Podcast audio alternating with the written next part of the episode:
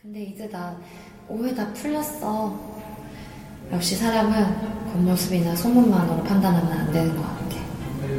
내가 다시 한번 미안해 오해한 거. 아니, 나도 고마워. 다시 한 번.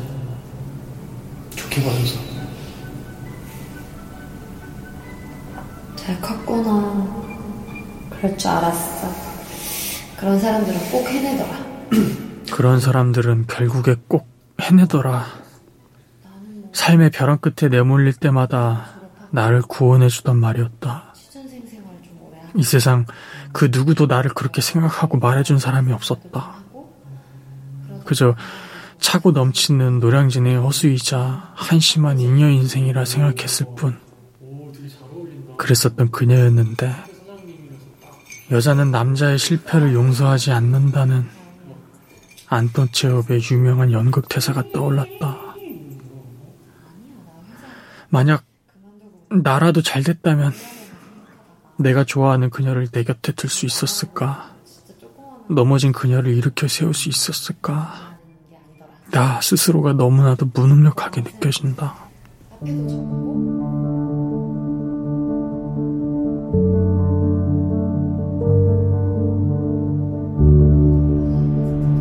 최현선님, 김인규님, 정인맘님, 박영숙님, 서혜영님, 이우형님, 김민재님, 네. 네, 오늘도 그럼 다들 수고하시고요. 네, 파이팅 하시기 바랍니다. 네, 감사합니다. 수고하세요. 네. 함께 가시밭길을 손잡고 걸어가던 이들조차 남아있지 않았다. 2년 넘게 안정적으로 운영되어 오던 출석 스터디도 해체되어 가고 있었다. 진짜 마지막이라고 생각했던 3년차 시험에서조차 최종 탈락을 맞았다. 왜 떨어진 걸까? 필기 성적도 안정권이라 생각했고 우스갯소리로 면접감 싸대기만 안 때리면 합격이라는 그 면접을 역시나 엉망으로 울부짖으며 본 면접이 좋은 결과로 나올 리 없었다. 아니 어쩌면 최종 선발 인원의 150%가 응시하는 면접 인원 중 제 아무리 모두가 면접을 잘 봐도 티오를 넘어가는 나머지 50%의 인원은 결국 예정된 탈락을 맞이해야 하는 게 현실인 것이다. 어쨌든 누군가는 무조건 떨어져야 하는 상황에서 난 그 최종 티오를 벗어난 50% 인원들 중 한 명이었고 누구를 원망할 수도 없다. 나머지 사람들도 지금쯤 어디서 나처럼 사실상 합격을 기대했던 주위 사람들의 눈을 피해 숨어서 울고 있을까? 뭘 다시 어떻게 해야 할지 도무지 알 수 없었다.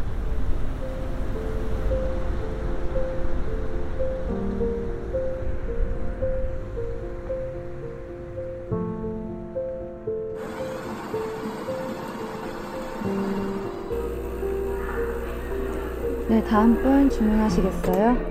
나는 다시금 책상에 앉았고 주문이 좀 밀려서 5분 정도 다시 힘들었던 과거로 회귀하는 듯한 자괴감이 들었지만 새로운 1년을 대비해야 했기에.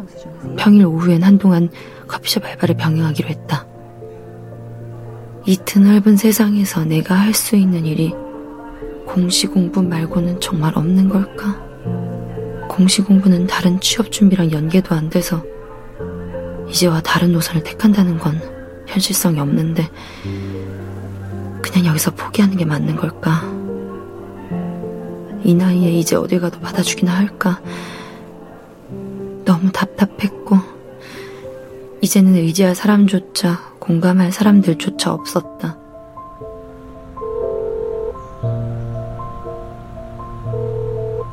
연결이 되지 않아 상사성으로 연결되며 그리고 통화료가 부과됩니다. 응, 혜영아. 지은 언니야. 요즘 무슨 일 있어? 카톡이랑 전화가 다 안 돼가지고 시험 떨어졌다고 또 어디서 울상 짓고 있는 거 아니지? 너 이거 받으면 언니한테 연락 좀 해줘 걱정되니까 응? 언니 좀 있으면 월급 받으니까 언니랑 맛있는 거 먹으면서 기분 전환하러 가자 알았지? 우리 애기 연락해 응? 뿅 혹시 내가 우혁이한테 그랬었던 것처럼 혜영이도 나랑 있는 걸 창피해하고 나를 원망하는 건 아닐까? 같이 다니면 될 것도 안 되는 장수생 언니라고 생각하면서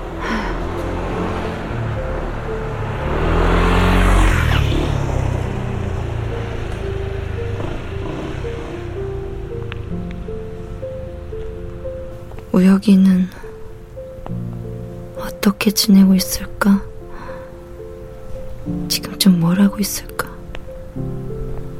내가 아프거나 힘들어할 땐 언제든 저렇게 불이 나게 달려와 주곤 했었는데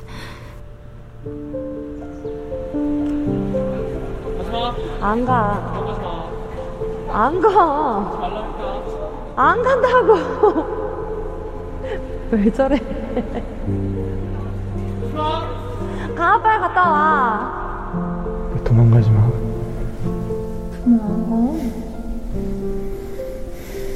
너왜 맨날 나한테 도망가지 말라고 해? 나 어디 갈 것 같아? 얘 그랬나?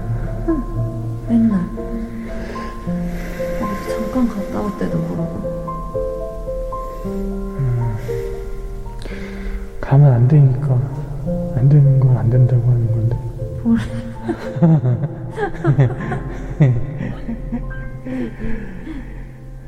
알았어, 안 갈게.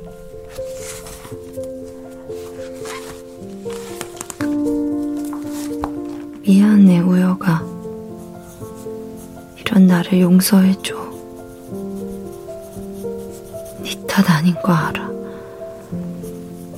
네가 너무 보고 싶고 만지고 싶고 네가 아파하는 거 알지만 우리 조금 더 나은 상황이 되면 그때 꼭 다시 보자 이 편지를 언젠가 네가 볼 수 있을지는 모르지만 그냥 시간이 흘러나 나조차도 잊어버리기 전에 이 말만은 꼭 전하고 싶었어. Thank you.